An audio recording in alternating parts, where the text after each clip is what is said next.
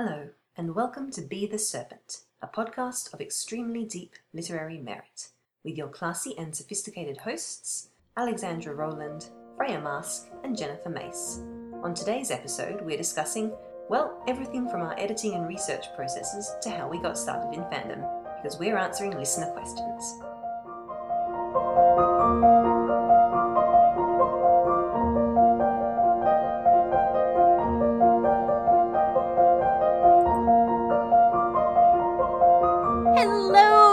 Listeners, I hope you wore your dancing pants today because this is the episode 20 extravaganza. I'm Alex, and my question is for the American members of our audience today. 2 weeks hence, you're going to go vote, right? Please. I'm Freya, and my question is, if you could give your worst enemy a superpower, what would it be? That's mean. Yes, potentially. Now I just want to answer your question. Anyway, no. Hello, I'm Macy, and my question is, you are tasked to form an epic crossover magical techno heist team. No more than one person per canon, 4 crew members. Who do you pick and why? So, like, different characters from different books and things? Ooh. Right? Ooh. We are, as ever, 3 red-headed fantasy authors. And today's topic is you, dear listeners. How are you? How are things going? What sort of things are you wondering about today? But first, before we dive into all that, what are we into this week? Well, it is spring here, but being that I am in the Southern Hemisphere... It's very weird. I know. It is very weird. I'm in the Southern Hemisphere. It's fake news, Freya. There's blossoms everywhere. It's sunny. It's lovely. Meanwhile, the entire internet is losing their fucking shit over pumpkins, which happens every year. And everyone's like, oh, it's so cold. Oh, the leaves are turning. Oh, Halloween is coming. I'm like, fuck. Oh. Anyway, but I decided to get into the mood and read something spooky. So I read for the first time Shirley Jackson's The Haunting of Hill House, which is incredible. It's a horror classic. It's really, really good. The only Jackson I'd ever read before was the short story The Lottery and We Have Always Lived in the Castle.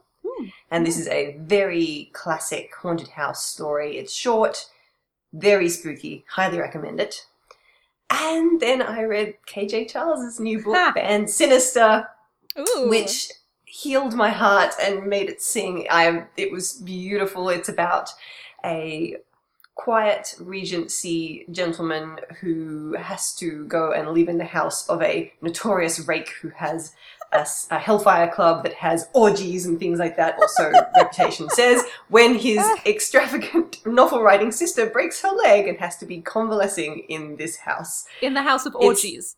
It's really lovely. It's about, you know, what KJ Charles does best, which is sort of queer found family and really strong friendships from people who've grown up together or found one another and taken comfort from being different. And the romance in it is lovely, but I really loved all the secondary characters, and I really, really hope she turns this one into a series. But even if not, this on its own is just a delightful Regency romp, very Georgette Hare-like. Oh, it was so good. Thank you, KJ Charles, for doing what you do. I mean, always. Delightful. Band Sinister is next on my TBR pile. Yep. Come and shout at me about which of the secondary characters you most love. Oh. Yeah. I don't so much have a TBR pile as like a TBR volcano. Well, sure. Yeah. But hey Macy, what are you reading right now? Listen, friend. Do you want to tell us what you're reading? Don't talk to me. Do you want to tell us? No. Fine. Listen, it's not my fault. It's a little bit your fault. It's not my fault.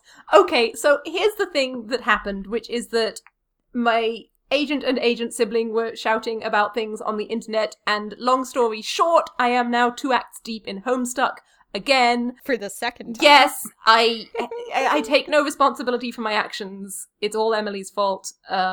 Yeah, I regret many things about this. Let's just move on from this situation. Save me from myself. Help. This situation. I am reading Torn by Rowenna Miller, which is a wonderful book so far. I'm about halfway through it.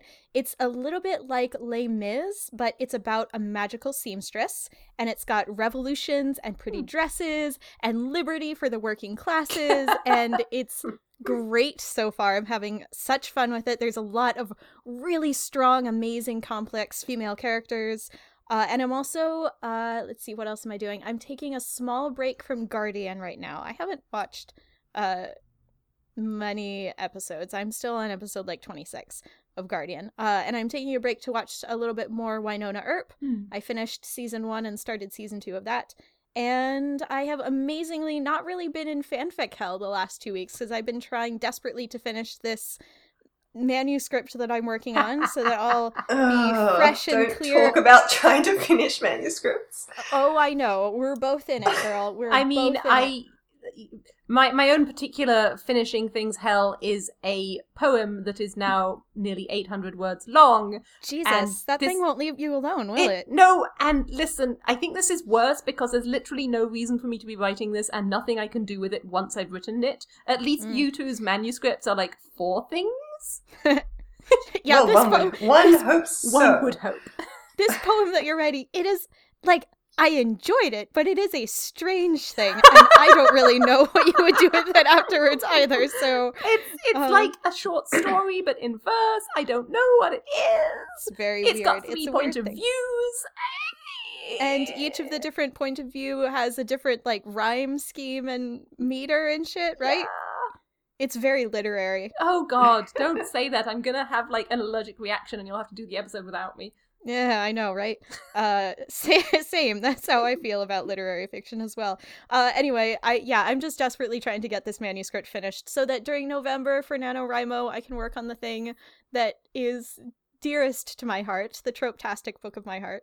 And yeah. But you have some other news for our darling listeners, don't you? I do. Yeah. I do. So if you have been listening consistently to our episodes, you know that yesterday A Conspiracy of Truths launched. It is now available for buying and loving and hugging. You can and petting. It's and definitely worth petting if you have the physical book. For reference. That's actually true. Like, it sounds like we're joking, but that actually is literally true because my publishers did some beautiful stuff with the cover. It's got like this embossed leather feel to it, so that you can touch it, and it's like silky and nice to pet. And you can buy a copy of your very own to have and hold in your own house. Amazingly, so you should do that thing. You should indeed do that thing. Yes, you should. Yeah. And before we keep going, I want to take a moment in this, our 20th episode, which, dear God, how? How? That's 20 hours, people. You could spend like nearly a whole day listening to nothing but our episodes, and you could then read them all because our darling scribes, Magali, Sara, Naharika, and Millie, have been writing with us for this whole time. We talk so fast, listeners. We talk so at like fast. 11,000 words an episode times 20. That's 200,000 words that our scribes have written. And they somehow manage to untangle that and then come up with amazing metaphors to describe the high-pitched noises that people make. People, like, generally us. I feel like mostly me and Alex, but sometimes Freya. Weekly challenge. We love make noise. Yes, weekly challenge. Have Freya, someone describe your challenge for this episode, Freya, is to make more noises than Alex and I. How about this right now? Challenge not Freya, accepted. No. Freya doesn't have to do it the whole episode because let's admit it, that's not Freya's strong suit. We don't want her to be anyone other than who exactly she is. So how about Freya just makes one noise right now as kind of a special episode 20 challenge for our darling scribes? Go.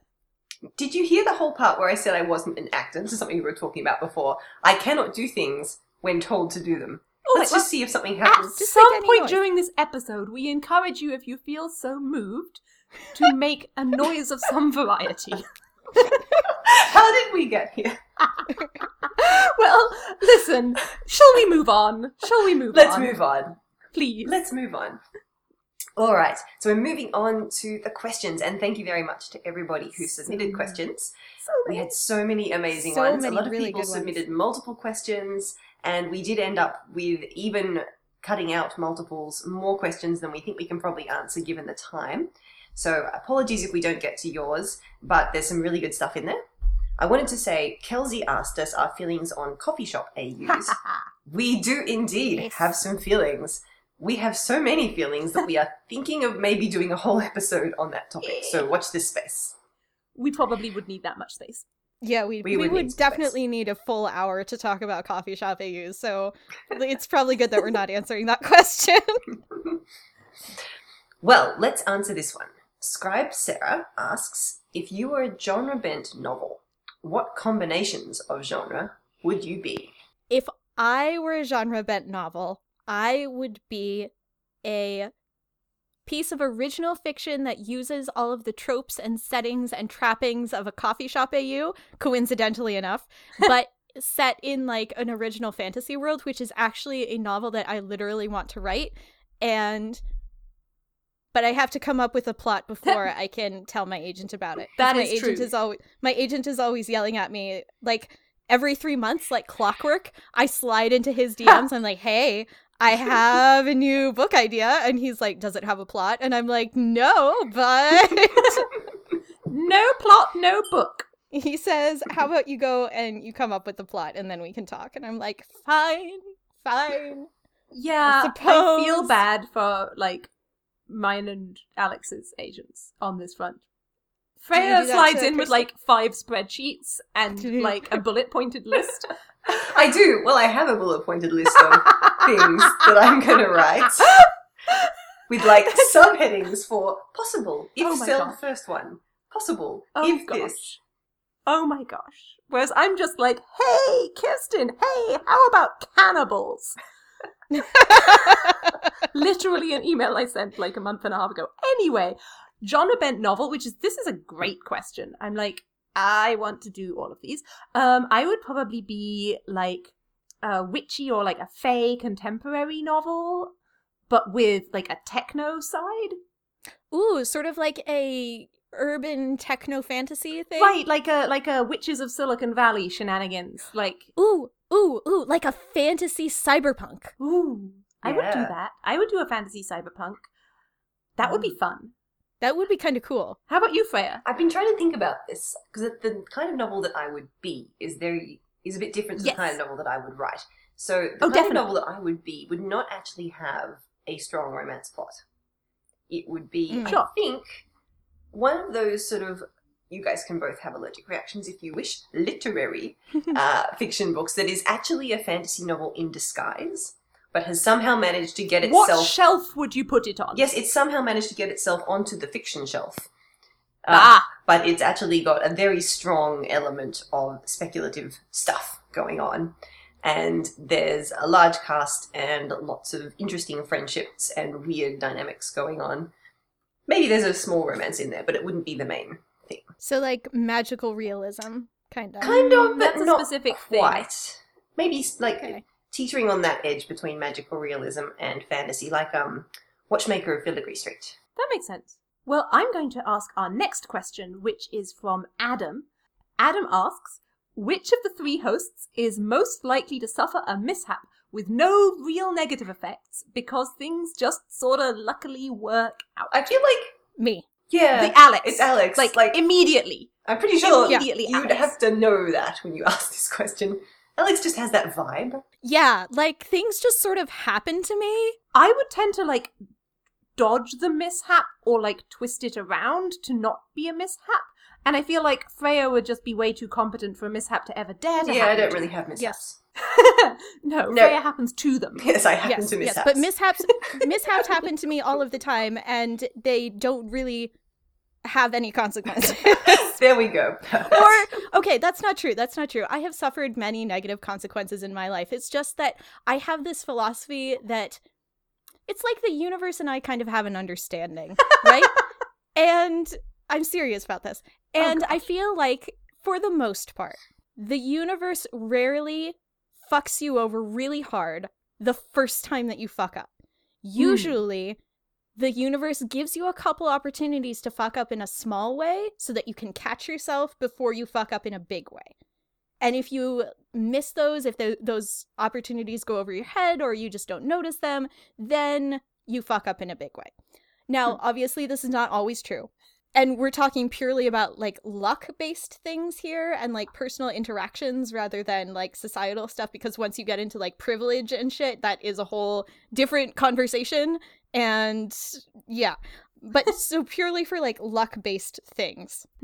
Absolutely, I am the one who things just sort of work out. That is true. Like, yeah. Instantly, it's Alex. Mm-hmm. Yeah. So the next question is from Devin.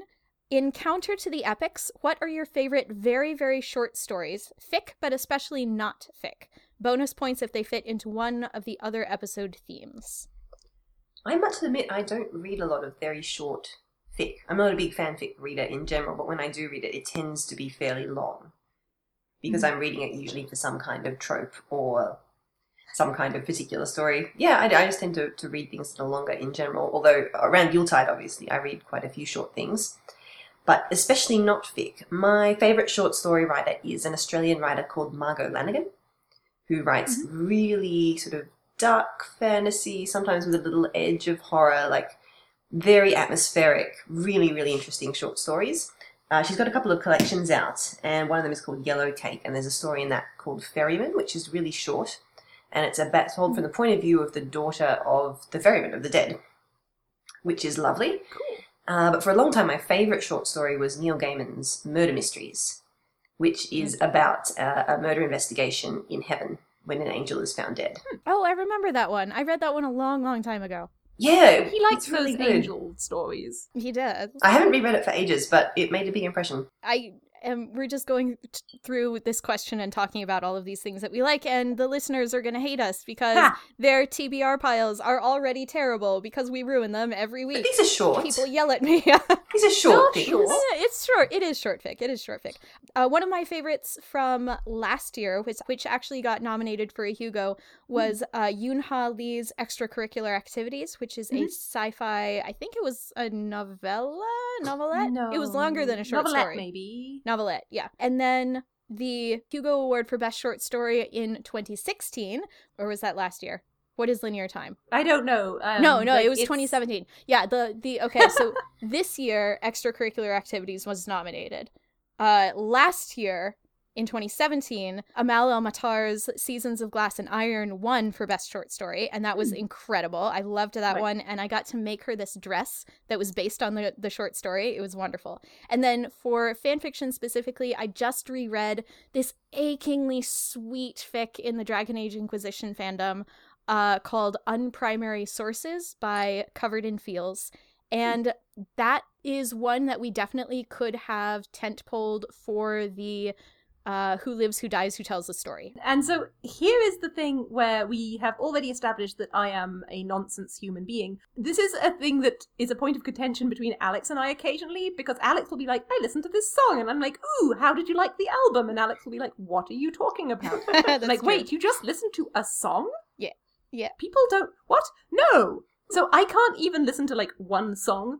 I can't really read one short story. It's not really how my brain works. I read in, like, selections. So my answer is a little bit more about, like, short story collections that I really loved, particularly Starlit Wood, which I think we talked a bit about during the Fairy Tales episode. And actually, Amal's story was originally from there, and so was Spinning Silver, which gives you some idea of the bar of that. That's collection. A great collection. Yeah, it was fantastic. It's a great collection. Well, also, it's just, in general, listeners, if you're bopping around a bookstore and looking at their fantasy short fiction, if you ever see anything that's edited by the pair of Navah Wolf and Dominic Parisian, that's going to be, like, an amazing collection, because those two are exceedingly on fire. Yes. And Navah is my editor. So indeed, Navah is a lovely human being.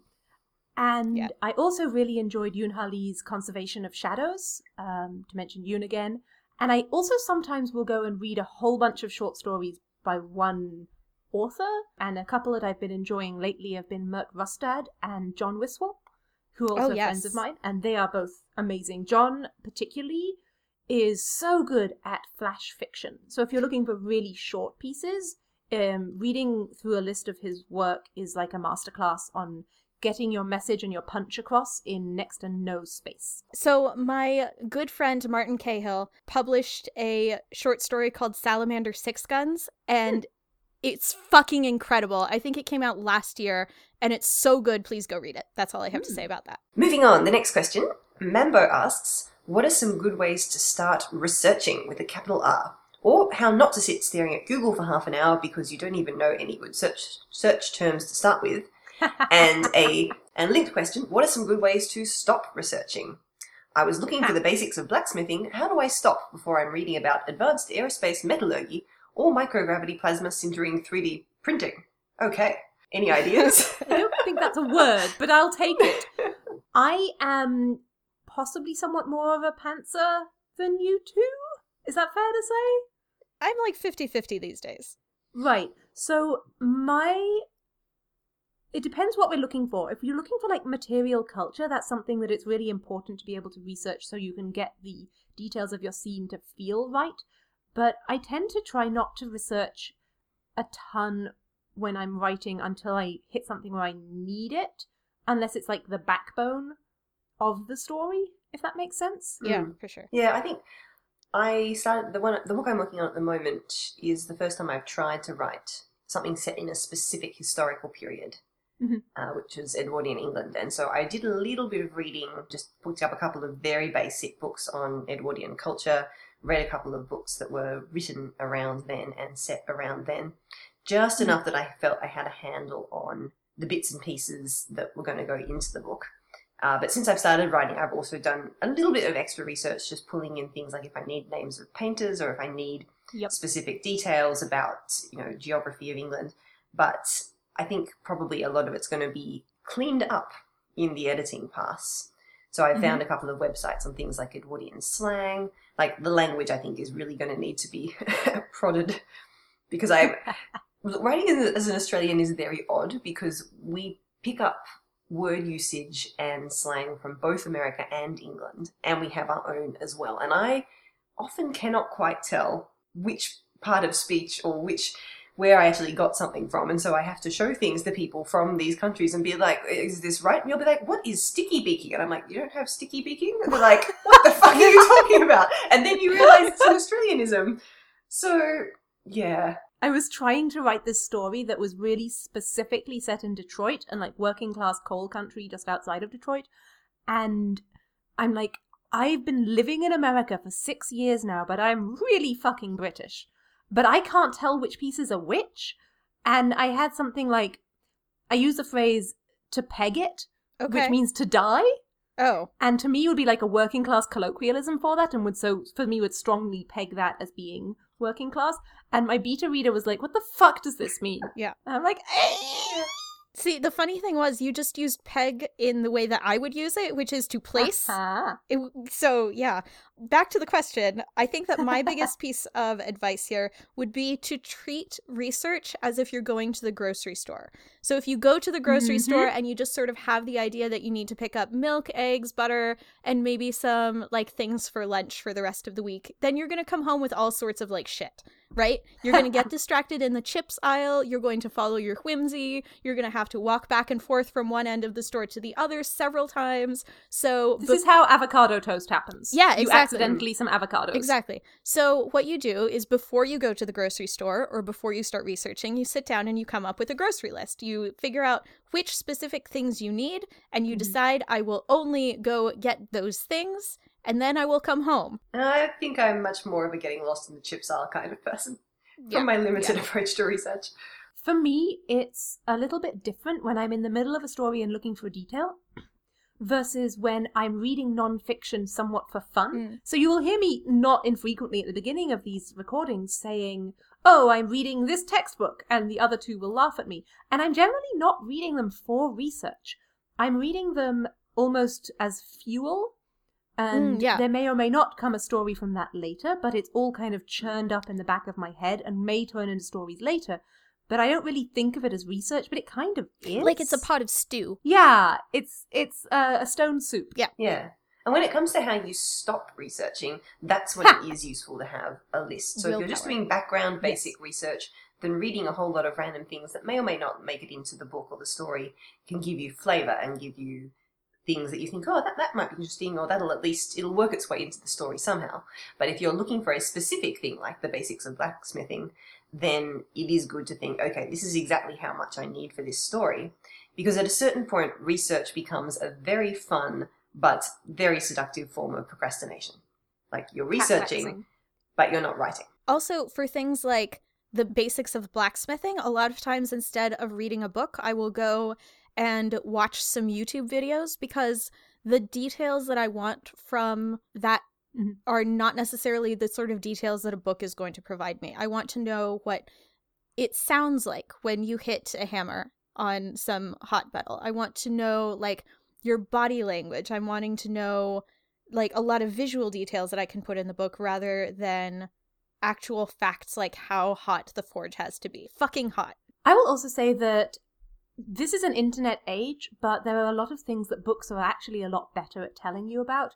Particularly if you're researching for world building, it can be very useful to find a really good reference book and read it start to finish to get the whole picture inside your brain, when a selection of Wikipedia articles is never going to do that for you. True. So, question from our darling scribe Magali. What is the worst, most self-indulgent thing you've ever written that is available for consumption? A Conspiracy of Truths, out now from Saga Press. Ha! Ha ha ha! No, okay, most self-indulgent thing. Okay. And worse. Okay, so the thing is, I only have one other thing published, and that's a novel that is thinly veiled Good Omens fanfiction that I published when I was 22 years old, 6 years ago. Well, that's fair. Well, I have a lot of things that are available for consumption, and given that they are all fanfiction, they are very self-indulgent. This is the thing. Like, my most self-indulgent fix, I can think of a few where I finished them and was like, yeah, that was a very self-indulgent thing to write. But I don't think any of them were that bad, honestly. It's always fun when you're writing something really self-indulgent. If you're really throwing your ear and your heart into it, it usually comes out pretty well. So name one of them. Okay. That you would wreck for our dear listeners. Well, the one that I think it was difficult to write, but it felt very self-indulgent, was The Manor House, which is an Inception fic. Mm-hmm. And it's an OT3, one of my many OT3 fics. And it felt very self-indulgent because I could not really put my finger on whether there was going to be an audience for it. But it was an idea that got stuck in my head, and I really, really just wanted to play with it. And it's also one of the most personal things I've ever written in some ways. Like, there was a lot of my own truths and a lot of my own issues sort of sliding into it sideways, as it were. So it felt very self-indulgent because it was quite personal, but it was also very, it was just something that I wanted to do. I didn't really care that much if it didn't get a big reception, and I had an amazing friend do some gorgeous illustrations for it, so it comes across as even more self-indulgent. So I think it's one of the better things I've written, but it was definitely probably one of the most self-indulgent. What about you, Macy? That makes sense, I guess.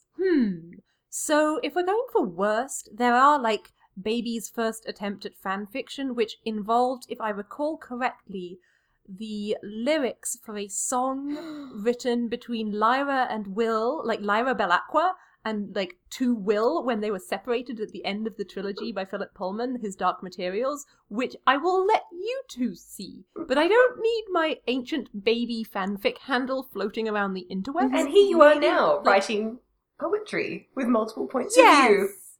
We have come full circle. Listen, I will say that was actually for my GCSE music class, and I set it to music and I wrote and recorded the song, and I got an A-star for that. Who among us has not written fan fiction for a high school English class? It's true. But a better answer for our listeners is probably the short story that is out with Cast of Wonders, A Cradle of Vines, which is entirely self-indulgent in that by weight, it is approximately 80% plant description. That's true. Like, that's you. That's on brand. It really is. And it was basically the result of me taking a short story class and learning how one was supposed to short story and trying that and hating it and bashing my head off it.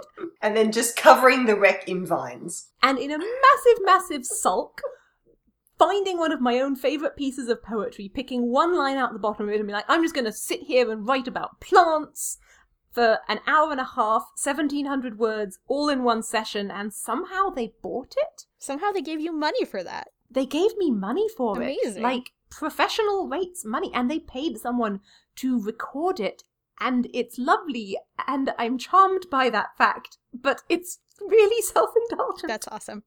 So the next question, if I may. Cameron asks, you've mentioned editing hell. How do your editing processes work? Macy, take it away. Macy is dancing with happiness because Macy loves editing. Macy does love editing. Macy, actually, like, before you answer this, I just want to say, like, you love editing so much that I've kind of, like, caught it from you. Like, you taught me how to murder board. You taught me how to murder board, and that, honestly, probably saved the book that I was working on earlier this year. Because that was, like, a whole mess of fucked up. Like, let's be honest. I bullied you into murderboarding that thing. I would not let you not. Yes, and I'm so glad that you did, because when I was going through rounds of edits with Navah, I had that big anxiety breakdown and couldn't work for, like, a month. And I totally lost my place. And if I hadn't had the murder board to, like, tell me exactly what I needed to do at every step of the way, it was essentially a to-do list. I would have gotten totally lost. It would have been terrible. So thank you for that. So I should probably talk about what that means rather than keep saying... We can keep saying the word murder repeatedly, like I'm down murder with that. Board. What is a murder board, Macy? Why don't you explain it? So a murder board is... okay. It's a large cork board with lots of string and some coloured pins, and it looks real murdery. Yeah. If you're doing it with enough enthusiasm, it's going to look murdery, and that's intended. It brings half the fun to it. So the basic idea is that you kind of get your whole book that you've already written down onto pieces of card or pieces of paper, pin it to a board in order, and then go through and use color coding to kind of pick out the plot elements that you want to edit. So I've used it in the past to, like, highlight particular scenes when I've been trying to rebalance my book so I had more scenes set in the magical land, or rebalance... you could do this for point of view characters. I know a lot of people do point of view characters with cards. The whole idea is to get it out of your head and off of your computer and into something you can physically touch.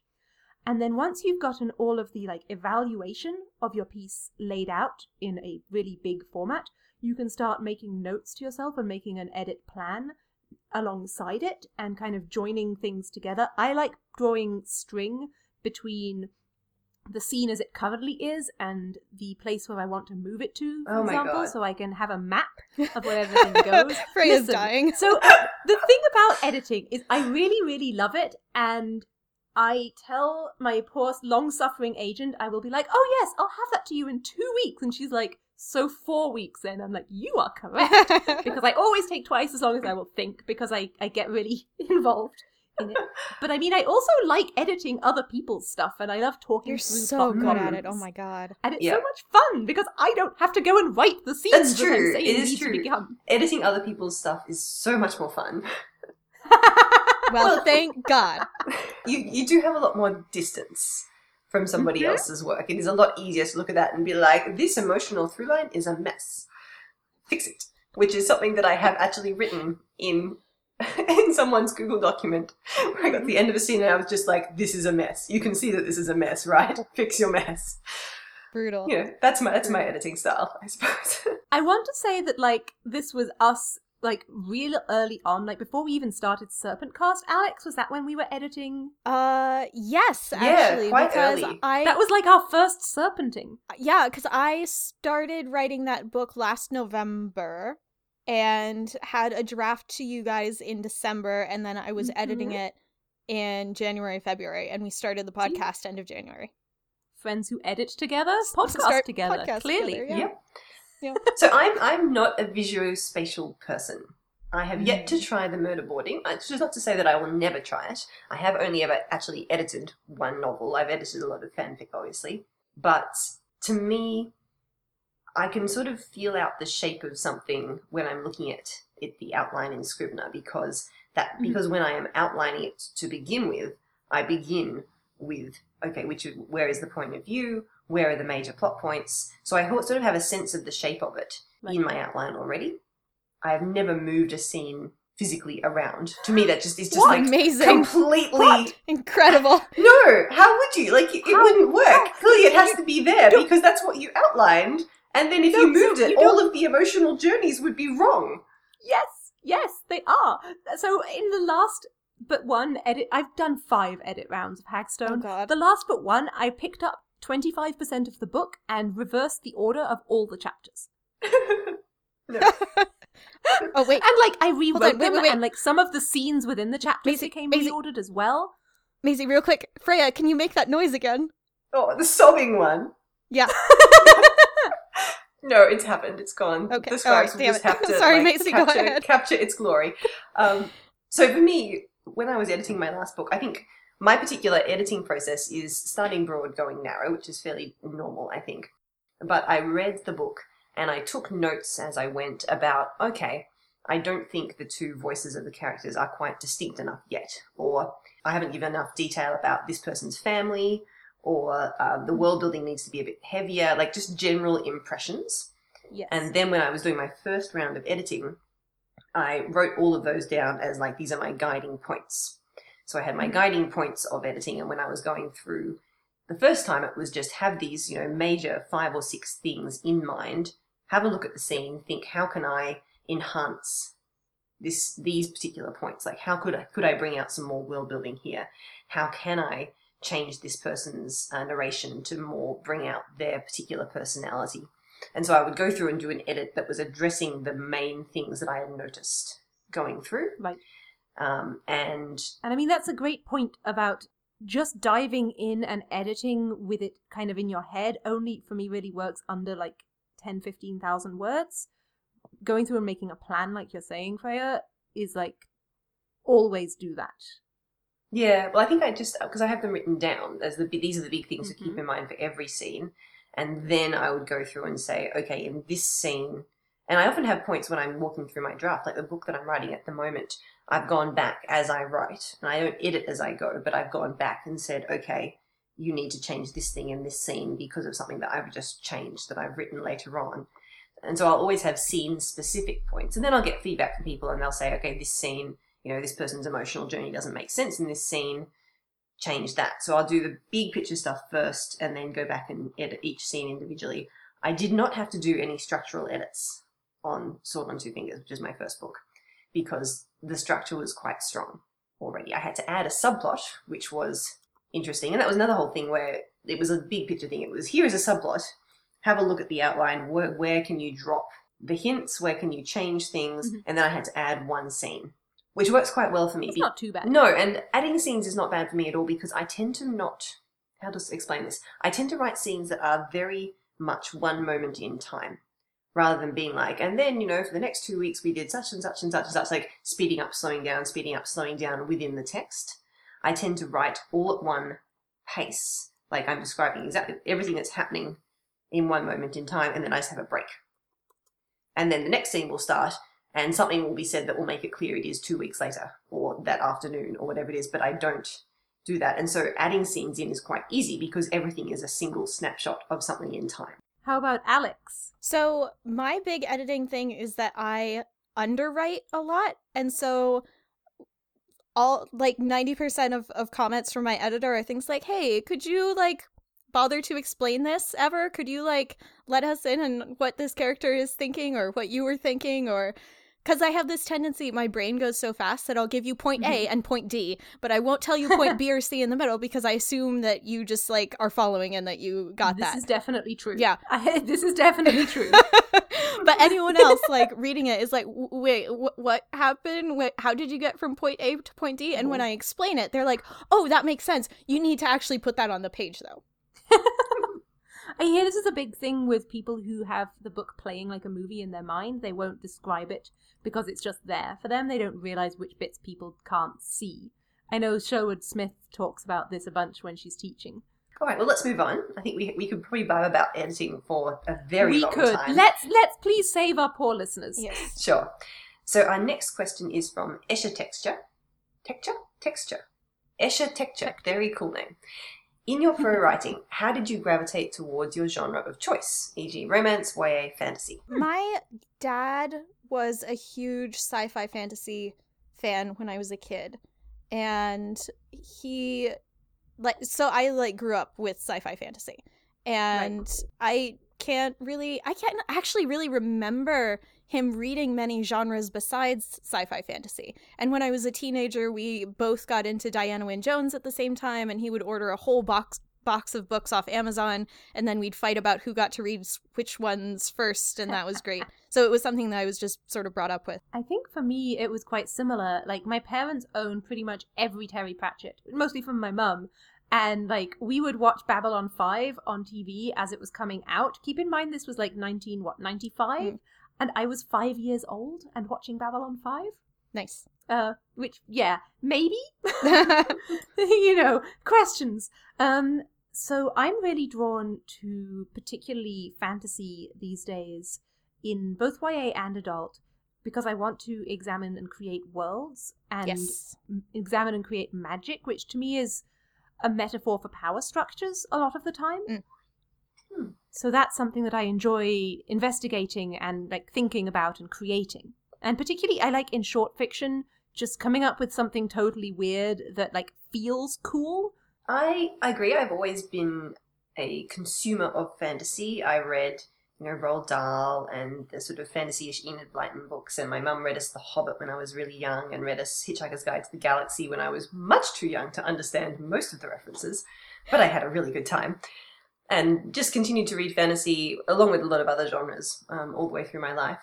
I came to romance quite late. I wasn't one of those people who picked up the romance books that, you know, your parents had on the shelf. My mother does not read romance at all.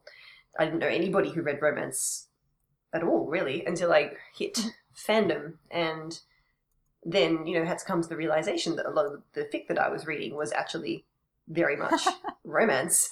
And I was learning to write romance by writing fanfic. And I asked around about who had any recommendations for romance novels that were like fanfic, and that's how I discovered KJ Charles. Yay! But I was also reading a couple of other people, like Courtney Milan was recommended by a friend of mine. Again, I'm still not a very wide romance reader, but I basically taught myself to write romance accidentally through fanfiction and enjoy it so much that I'm going to keep on doing it.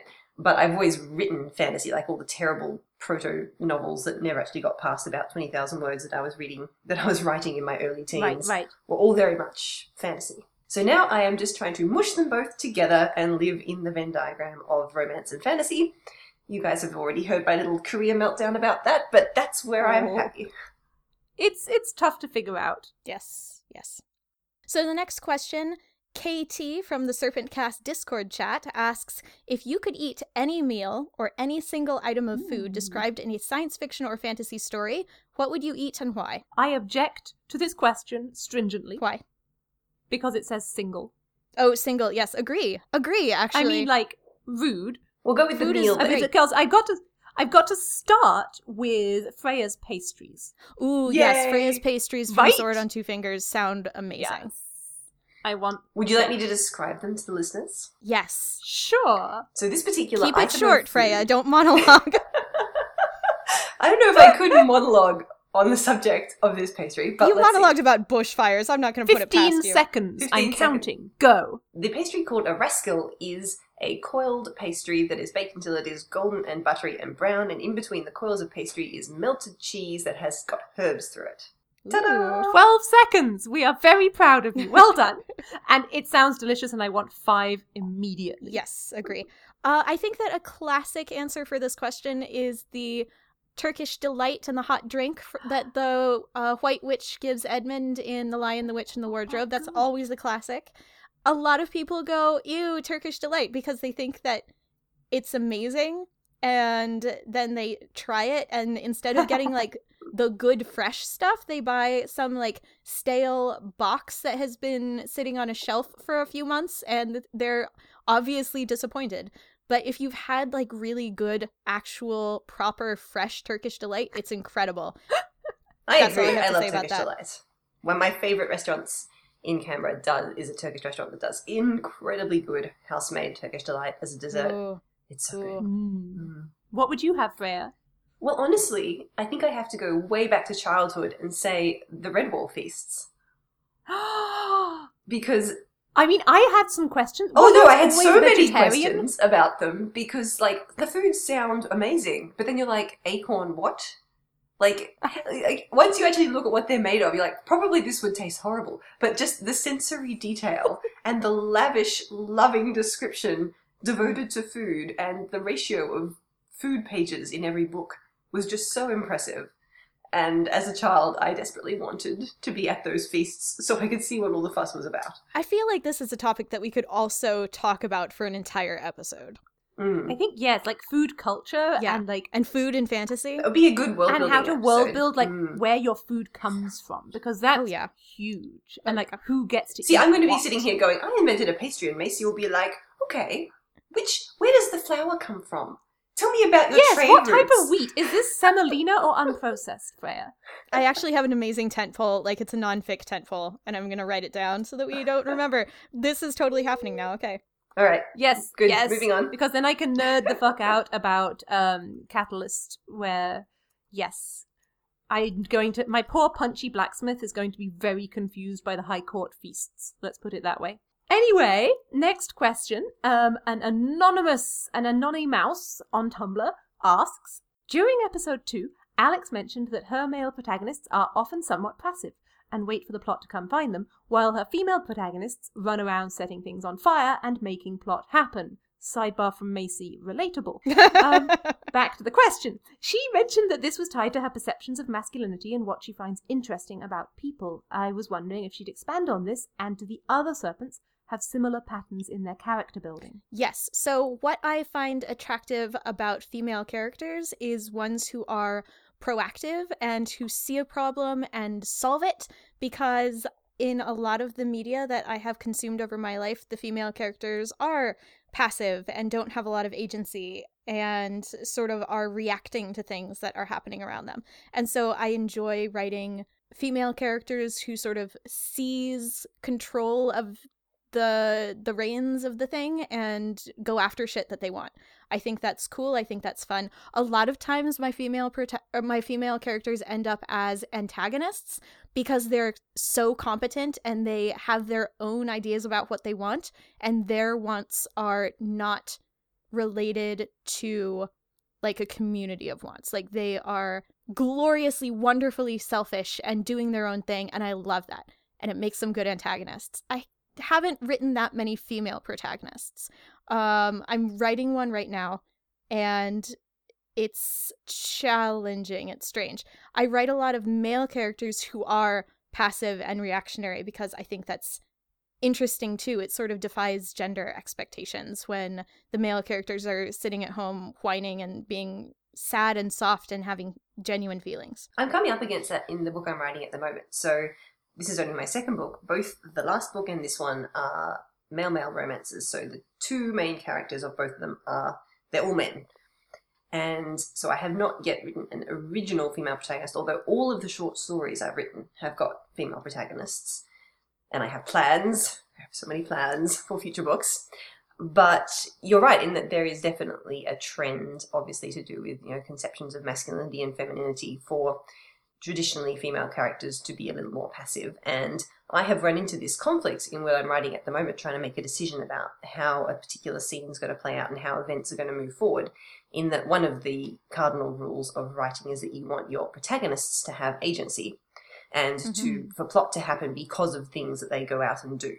So rather than plot happening to them, like everything happening because someone knocks on their door or because they're walking down the street and, you know, there's an explosion, you want them to go out and find the plot or to make a decision to investigate something and thereby complicate things. But I also have a secondary female character that I want to utilize more.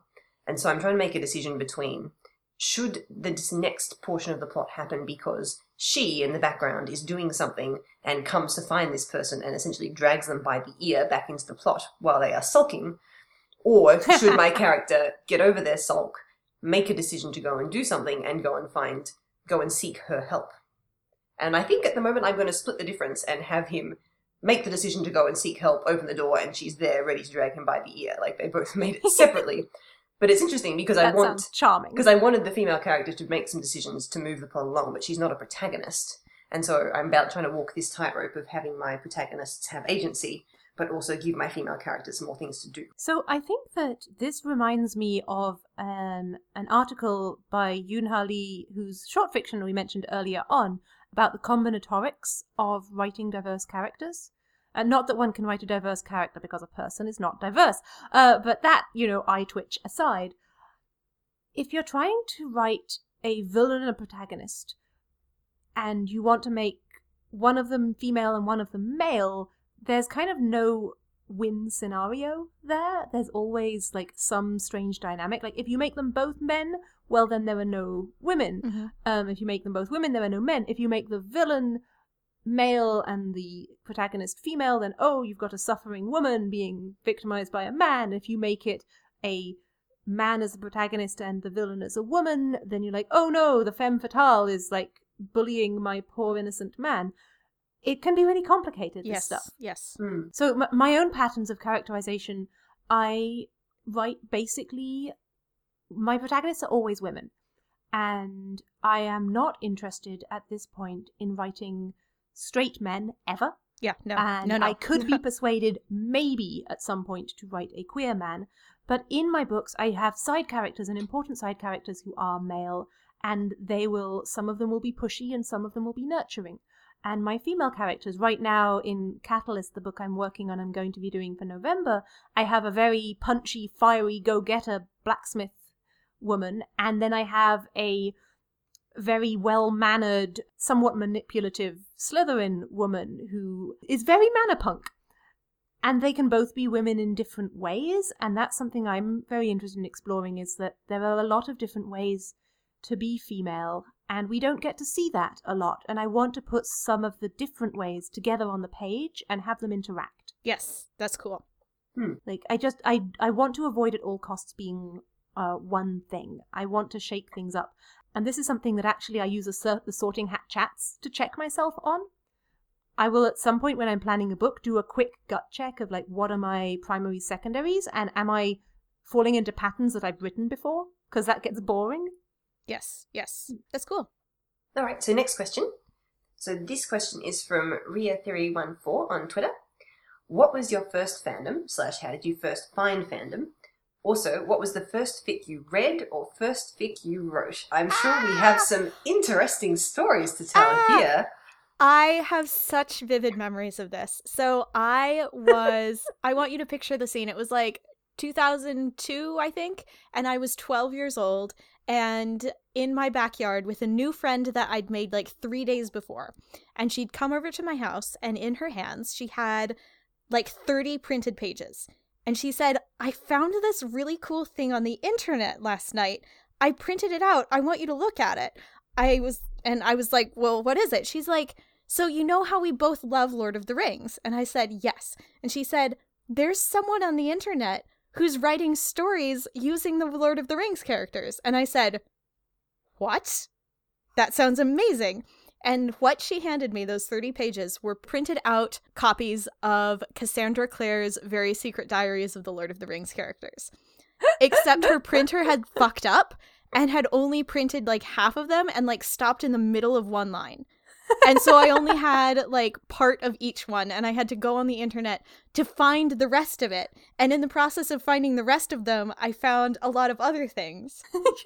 And so I was like 12 years old, and there's all of this was back in the days of like people had personal websites where you had to go to find their fan fiction rather than like archives or wonderful databases like we have now. And I didn't know what any of the tagging systems meant at that time. Gosh. So I, being 12 years old, accidentally stumbled onto a NC-17 fanfic. It was RPF, it was Solo M, it was labeled with things like lemon, and I had no idea what that meant. And the moral of this story is that tags are great, but only if the person understands what the tags mean. I was a little bit traumatized. I remember going, why is he stroking a chicken? And it took me about halfway through the fic to realize what a cock was. Oh, sweet summer child. So, the end. Myself, I think I was about 13, and what had happened was that I was watching this TV show called Shaman King, which was like this dubbed anime ripped from Japan, and it was on once a week on Fox Kids, and I was devoted. I really loved this show. And one evening, my father laid claim to the television and wouldn't let me watch because he wanted to watch something. Gasp. And I was distraught because there was never any way I was going to be able to find out what happened in that episode. So I started Google searching for that episode. I'm like, Shaman King. in the internet box. And it brought me to ff.net. And I was like, this is strange. Is this what happened? I don't think this is what... Oh. Okay.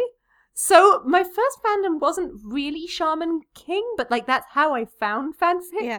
But it was, I mean, things like Digimon and Beyblade and what was the card game one with Yuri? Oh, what's it? Yu-Gi-Oh? Yu-Gi-Oh, yes. Like those on ff.net back in the day. Oh, Lord. So what I'm saying is I have been anime trash forever. Well, I sort of started as anime trash, but my very first introduction to fanfic is a bit similar to Alex's. I think it must have happened almost around the same time, because I'm about 3 years older than you and I was 15, and it was a very Lord of the Rings experience. And I remember, I can set your scene, it was in a movie theatre where this group of people who I changed friendship groups when I was 15, which was a big deal in my high school, and I went from hanging out with the very, conservative music nerds to hanging out with the essentially queer goth anime group. And we were all sitting down. Baby Freya. Yeah, baby Freya. We were all sitting down, about to watch a movie in the theatre, and some of the people were talking about something that they printed something out, and and I think they handed it to me more or less to see if I would flinch, because they were like, oh, it's a story, like it's fanfic. And they handed it to me, and again, it was printed out. It was threesome porn between Aragorn, Legolas, and I think... Celeborn, like one of the other elves. Okay. And I remember looking at it and just being like... I would read that. I mean, I guess. Like, even then I was like, I'm not sure this is what I would be looking for if I was writing fiction about the Lord of the Rings characters, but you do you. And then, we got into Fushigi Yugi fandom, and again, people were sending me these things that were like deeply disturbing, sort of hurt comfort, prison AU, rapey porn things, and in my head I was like, well, this is what fanfiction is, I guess. It's just lots and lots and lots of sex. And obviously the Very Secret Diaries were coming out about the same time, and we just sort of fell into fandom head first. But it was a very eye-opening experience, because that was just what it was in my mind. Oy vey. The first fic I wrote was not porn. Very proud of look how far you've come, so to speak. Back to my roots, so to speak. Hey, that is a pun in Australian. Anyway, let's move the fuck on. Did you miss my beautiful Australian pun, or was that just adding to it by putting the word deep next to it? I'm going to move on. Good. Okay. Good. Friends, I'm going to nominate that we move on. So our new scribe, Millie, asks, I think it would be really cool for our codependent serpents to tell us how they ended up codependent writing buddies. Aww. I myself crave a critique triad, and I am really struggling to get one together. Suggestions and tips. Aww, my suggestion is that you find somebody, move into their draft, and tell them in Google comments that their character is a weaponized submission twink, and wait for them to have caps lock for half a page, and then you'll be BFFs. I think I'm not quite sure how to duplicate that, but that's more or less how it worked. Yeah. I think I was making Alex scream about the wanting to be told what to do stuff in that. Do you remember that? Only vaguely. I mean, listen, when I was drafting that, my brain was in a weird place. I don't remember a whole lot of drafting that book or editing that book. It just sort of happened while my brain was asleep. But I think I introduced you. You did, yes, because you and I, Macy, met on Twitter because you posted about Hope Punk, and then I introduced you to this Slack chat that I already had set up, which I was trying to cultivate a little group of writer sort of people that I could know and have around as a supportive community. Community building is kind of my thing. I keep doing it over and over and over. I love building little internet communities for myself, little nests. So I invited you, and then you said, I have this friend, Freya, we should invite her too, I think, right? Yeah, and I think I met you, Freya, because of shouting on Tumblr about my story won't get any shorter, help. Yeah, and I think I was shouting about the fact that I had written all these short stories, and I didn't really know much about the genre short story industry, about where to submit and much about the markets, and you slid into my Tumblr inbox and said, hey... I can give you some advice there if you like. And you offered to edit one of my short stories. Yes. which I want to say, was that the Gay Space Spies epistolary? It might have been. Oh, I love Gay Space Spies. This is like a notorious Within Us story that is never going to be published because, again, it sits in this weird-ass genre place, but it is a delight, if I say so myself. It is. I should have mentioned that one in, like, short fiction that I really like, is this story that's not available anywhere but is, like, the delight of my heart. It's fine. Maybe when you or we have a Patreon, oh, yeah, we can use it to bribe our darling audience. So Macy and I developed, a friendship based on critiquing, and then I said, I need to learn things about the wool industry for this novel that I'm writing. Mm-hmm. And Macy said, I know someone who knows things about fabric and sewing. Yes. And I think you guys would get along because you have similar tastes. And I don't know, like 5 minutes after we met, Alex and I were just sort of yelling at one another. Yeah, and you said that you were just about to finish Sword on Two Fingers, and you told me about it, and I was like, that sounds amazing, that sounds like everything I want, give it to me right now, gimme. And then you sent it to me, and I read it super fast, and was like, this person knows my heart, oh my goodness. And then I asked the two of you to beta read the book that I had just drafted, and that is how we ended up here. Mm-hmm. Yes, lots of shouting. So suggestions and tips. I think, you kind of luck into it sideways. Absolutely. But you do have to build your own community. Well, but if you are hanging out in places like Discord or other places where you know that you can find people who are into the same things as you, it can be worth just sticking up your hand and saying, hey, I want to become more accountable with my writing. I'm looking for someone to sort of be writing buddies with, or I'm looking for someone who likes this genre, mm-hmm. It has the time to read this particular length of words, who would be interested in giving me character feedback, structural feedback. Be quite specific, I think, when you're starting out, and try and find someone who might suit what you're looking for out of a critique partner to begin with. But I will also say, don't be afraid to be the first one to reach out, because I think that if you are interested in building that kind of a relationship and community, a lot of people are quite shy. A lot of people are more shy than you are. So don't be afraid to slide into someone's DMs and be like, hey, I can talk to you about lit magazines and also edit your short story. Because what are they going to do? Say no? Like, okay, you didn't lose anything. And so, even if you find someone and you discover that your critiquing style doesn't gel or mm-hmm. like you're not into what they're writing, that's okay. Like, I think it's pretty easy to say to it become fairly obvious if you're not quite the right people for one another. Right. But it helps if you are hanging out in like-minded spaces. Yeah, exactly. And also, I think, just to go off of what Macy was saying, also, like, ask people if you can read their stuff. Say, like, oh, I know you were mentioning mm-hmm. that thing, that book that you're writing. That sounds super exciting. Can I read a little bit of it? Because people love that. Writers are so... Mm-hmm. wanting attention all of the time and validation. and try... And I would say try and find, if you're looking for something like a very supportive, close-knit group, try and find people who are at the same stage of writing as you.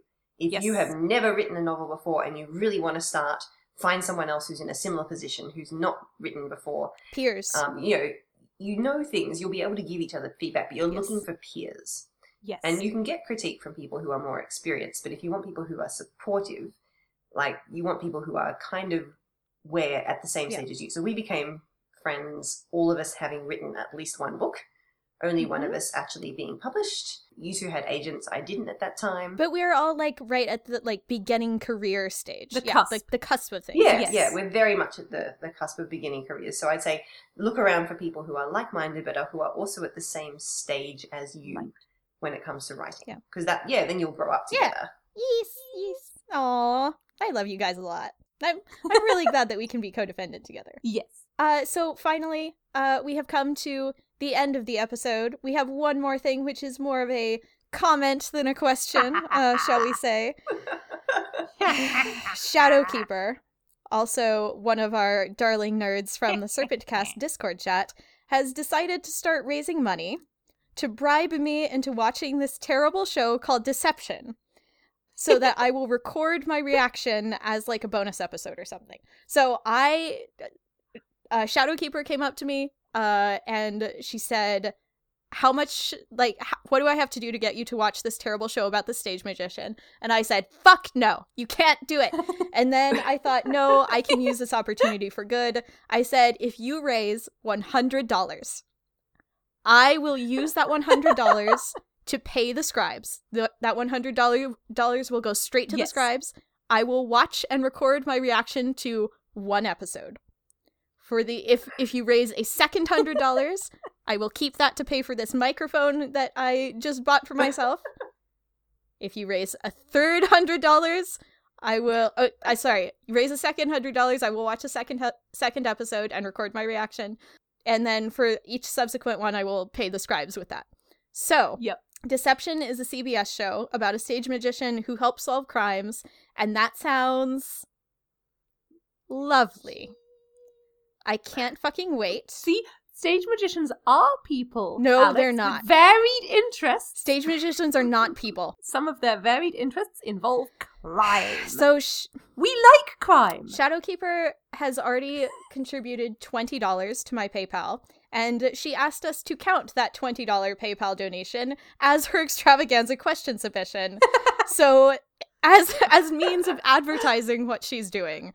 So, if you would like that, you can send me some money. Should I give them my PayPal address? No. Okay, talk to me. We should tell them to email maybe Serpentcast and we will correspond one-on-one?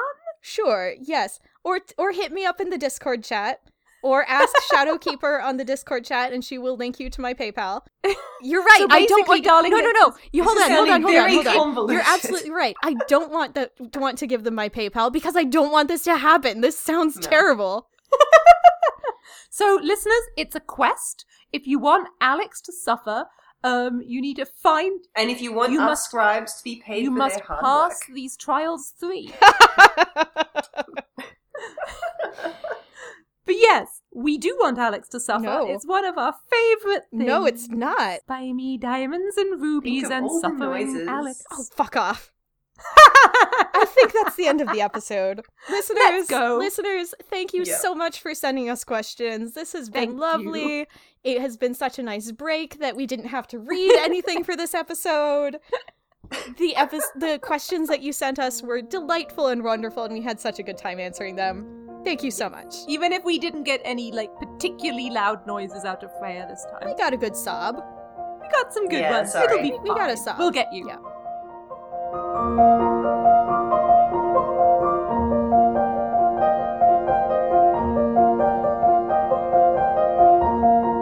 Hello, everybody. Thanks for joining us for this episode of Be the Serpent, a podcast of extremely, extremely deep literary merit. We hope you enjoyed this grab bag of questions, and fear not, we'll do it all again for episode 30. Now, you may have noticed that we've been slowly upgrading our audio capabilities recently. Fingers crossed this will be the last time my track of the main episode sounds like a fuzzy echo. We want to be all mic'd up and ready to go for the next episode, 2 weeks hence, on November 7th, because it will be all about Alex's debut novel, A Conspiracy of Truths, and we'll be digging into some delicious discussion of mythology in fiction as part of that. We said at the top of this episode that Conspiracy comes out on October 23rd, but the pub date has actually been pushed a little and it now comes out on November 6th. So the next episode will be airing the day after that, but we're not going to spoil anything, and you should definitely pre-order it anyway if you're interested in mythology and narrative, or if you just want to bring joy to Alex's heart. And if you have a friend who's into stuff like that, maybe give them a heads up as well. Of course, as usual, we're open for all of those questions, comments, and breathless adulations. Contact us at serpentcast@gmail.com, at serpentcast on Twitter and Tumblr, or come and hang out in our fan Discord chat, which is linked on the About the Show page of the website. And lastly, if you enjoy the podcast, do remember to review us on iTunes. And by the way, in all sincerity, we couldn't do this without you. Thank you.